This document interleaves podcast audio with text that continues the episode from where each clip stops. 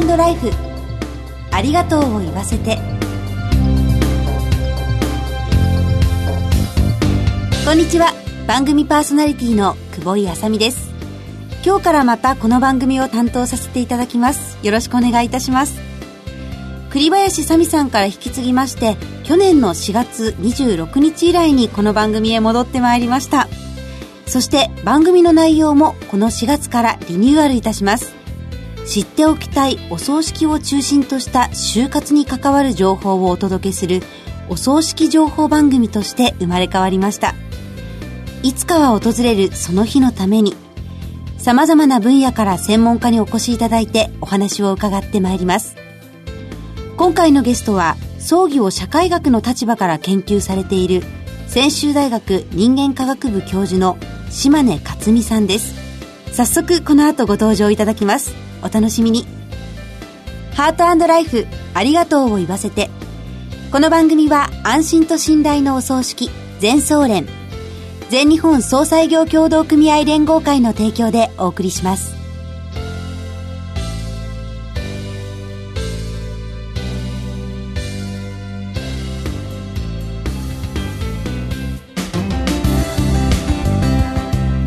改めまして番組パーソナリティの久保井あさみです。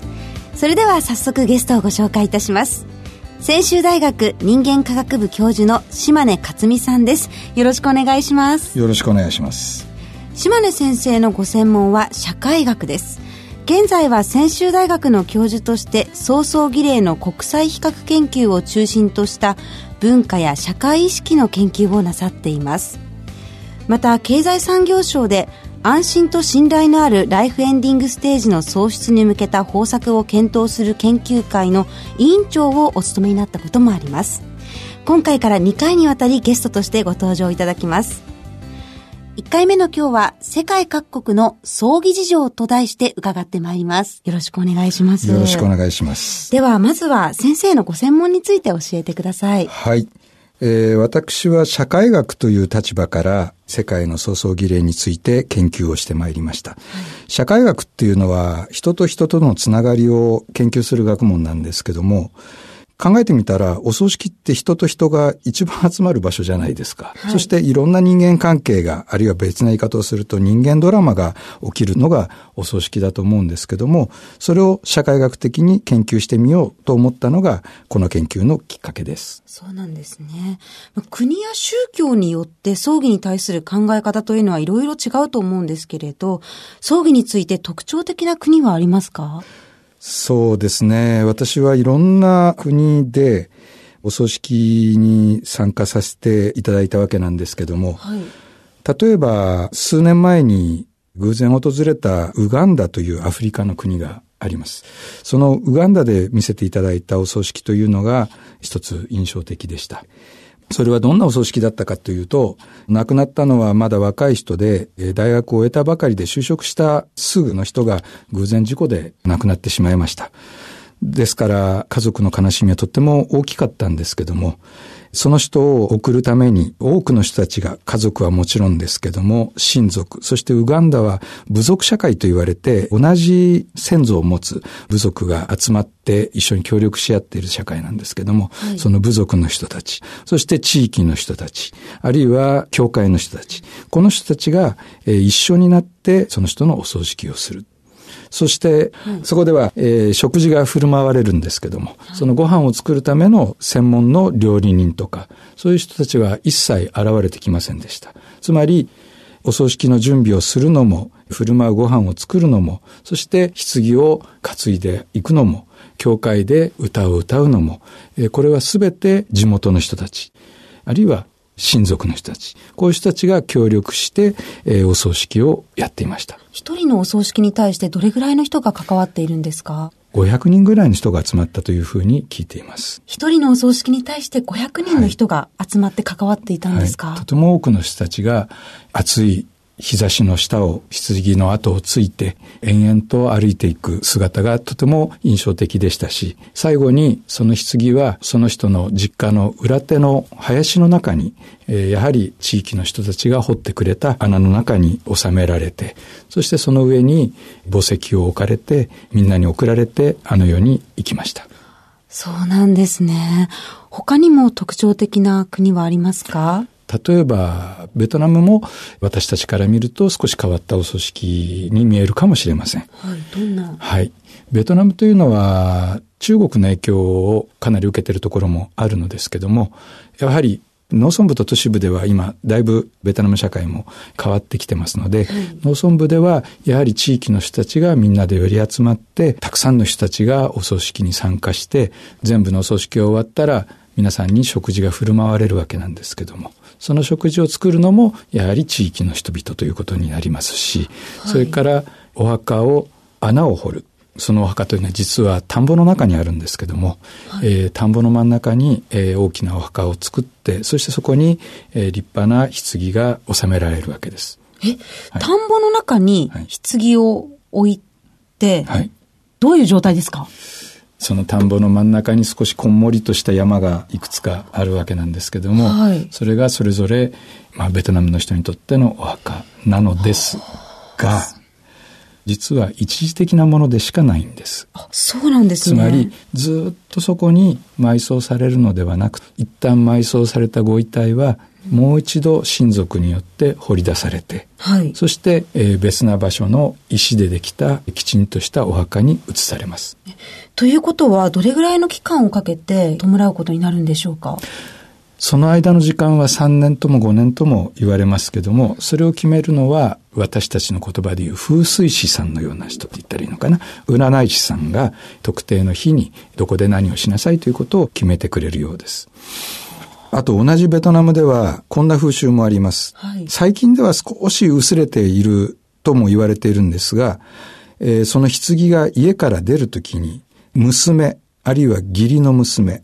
ですね、はい、女性たちが道路に横たわって、その棺の行く手を阻むという儀式があるそうです。何のために行っているんですか？それはですね、棺が早く墓場に運ばれないように、あるいは棺が外に出ていかないように、はい、その家の前で棺の行く手を阻むという意味があるのだそうです。別れを惜しんでいるんですね。そうですね。とても時間をかけてというか、誰か亡くなった人に対する強い思いが、そういうところに現れていると思います。でもそれだけじゃないんですよ。はい、今は女性の役割を話しましたけども、男性は、例えば息子にあたる人ですね、あるいは義理の息子にあたる人は、今度はお墓に棺を運んでいくための行列が何十メートルにもわたって続くのですけども、はい、その時に男性たちは白い布をまとって杖をついて、杖をつくというのはもう悲しくて立ってられない。もう杖をつかなければ歩けないほどに打ちのめされているというシンボルなんですけども、しかもその棺の前をやはり行く手を阻むように後ろ向きに一歩一歩進んでいくわけです。早く墓場に行って別れをしなければいけないのを阻むかのように一歩ずつ後ずさりをしていくというような、えー、そんな風習もあるように聞いております。国によって特徴があるんですね。そうですね。他にもどこかの国で特徴的なことありますか？例えば、昔のフランス、フランスにはどの家にもきっと大きな掛け時計っていうんですかね、振り子の時計があったと思うんですけども、はい、誰か人が亡くなると、その時計を止めるという習慣があったと聞いております。それは別れを惜しむために時間が早く進まないように、その時を止めて亡くなった人との時間をゆっくりと過ごす、時間を気にしないで長い時間を過ごすための風習だったのではないかと思います。そうなんですね。アメリカの歌ではあるんですけれど、大きな古時計を思い出しました。あね。はい、そうですね。おそらくその大きな古時計の歌の背後には同じような習慣が隠されてるんではないかと私は今推測しました。その表現の仕方は国によって違うとは思うんですけれど、はい、死者との別れを惜しむという同じような気持ちに共通点があるんでしょうね。そうですね。ただ、ベトナムにはこのように様々な儀式があったわけですけども、現在ではベトナム政府はそういう儀式は、えー、古い習慣だから、なるべく早くお葬式を済ませなさい。えー、亡くなってから3日目ぐらいまでには全ての儀式を終えるようにというような政策も出されているようです。えー、日本でも非常に慌ただしくお葬式が行われたりすることもあるようですけども、やっぱりある程度の時間が必要だと思いますし、だからといって延々と何年も続けなければいけないとなると、私たち現代人にとってはあまり合理的ではないような気もいたします。こう、かける時間のバランスは大切だと思うんですが、やっぱりあまりにもお別れの時間が短いというのは寂しく感じてしまいますね。はい、その通りだと思います。先生はお葬式の本来あるべき姿についてどうお考えですか？そうですね。世界のいろんなお葬式を見ていると様々な姿があり得ると思います。お葬式はこうでなければいけないというようなものではないと思います。ただ、いろんなお葬式を見せていただいて、一つ思うことは、どのお葬式もついさっきまで人間として生きていて、笑いかけ、言葉をかけていた、その誰かがある時に止まってしまうと言いますか、生命の動きをやめてしまう。その人との距離を徐々に徐々に取っていくのがお葬式だと思います。ただ、それぞれの社会には、それぞれの社会なりの様々な儀式や儀礼というのがあり、一見意味のないような一つ一つの行為の中に実は人との別れを惜しんでいく。しかも一人で惜しんでいくんではなくて、社会とみんながある人に対してご挨拶をすると言いますか。別れを惜しみながら距離を取っていって、最終的には自分と一緒に生きた人を手の届かない死者の世界の中に移していってあげること。これがお葬式のあるべき姿かなと思うんです。世界のお葬式をご覧になってきた先生だからこそのご意見ですね。ありがとうございます。ありがとうございました。この続きは来週また伺います。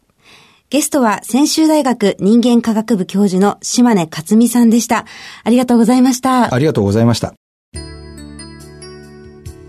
全日本総裁業協同組合連合会全総連は命の尊厳ご遺族の悲しみ一人一人に寄り添ったサービスを何よりも大切に考えご遺族の心を形にする地域密着の葬儀者が集まる全国ネットワークです。全総連加盟店ではお葬式の専門家である葬儀事前相談員総裁ディレクターが皆様からのご相談をお受けしております。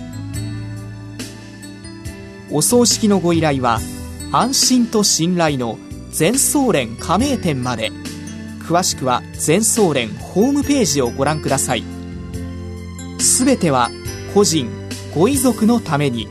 全総連。全総連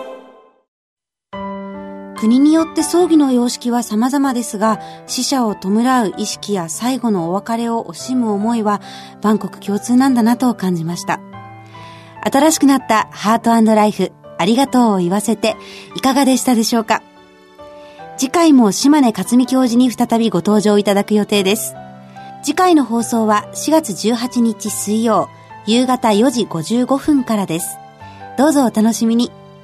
進行は番組パーソナリティの久保井あさみでした。ハートライフ、ありがとうを言わせて。この番組は安心と信頼のお葬式、全総連、全日本総裁業協同組合連合会の提供でお送りしました。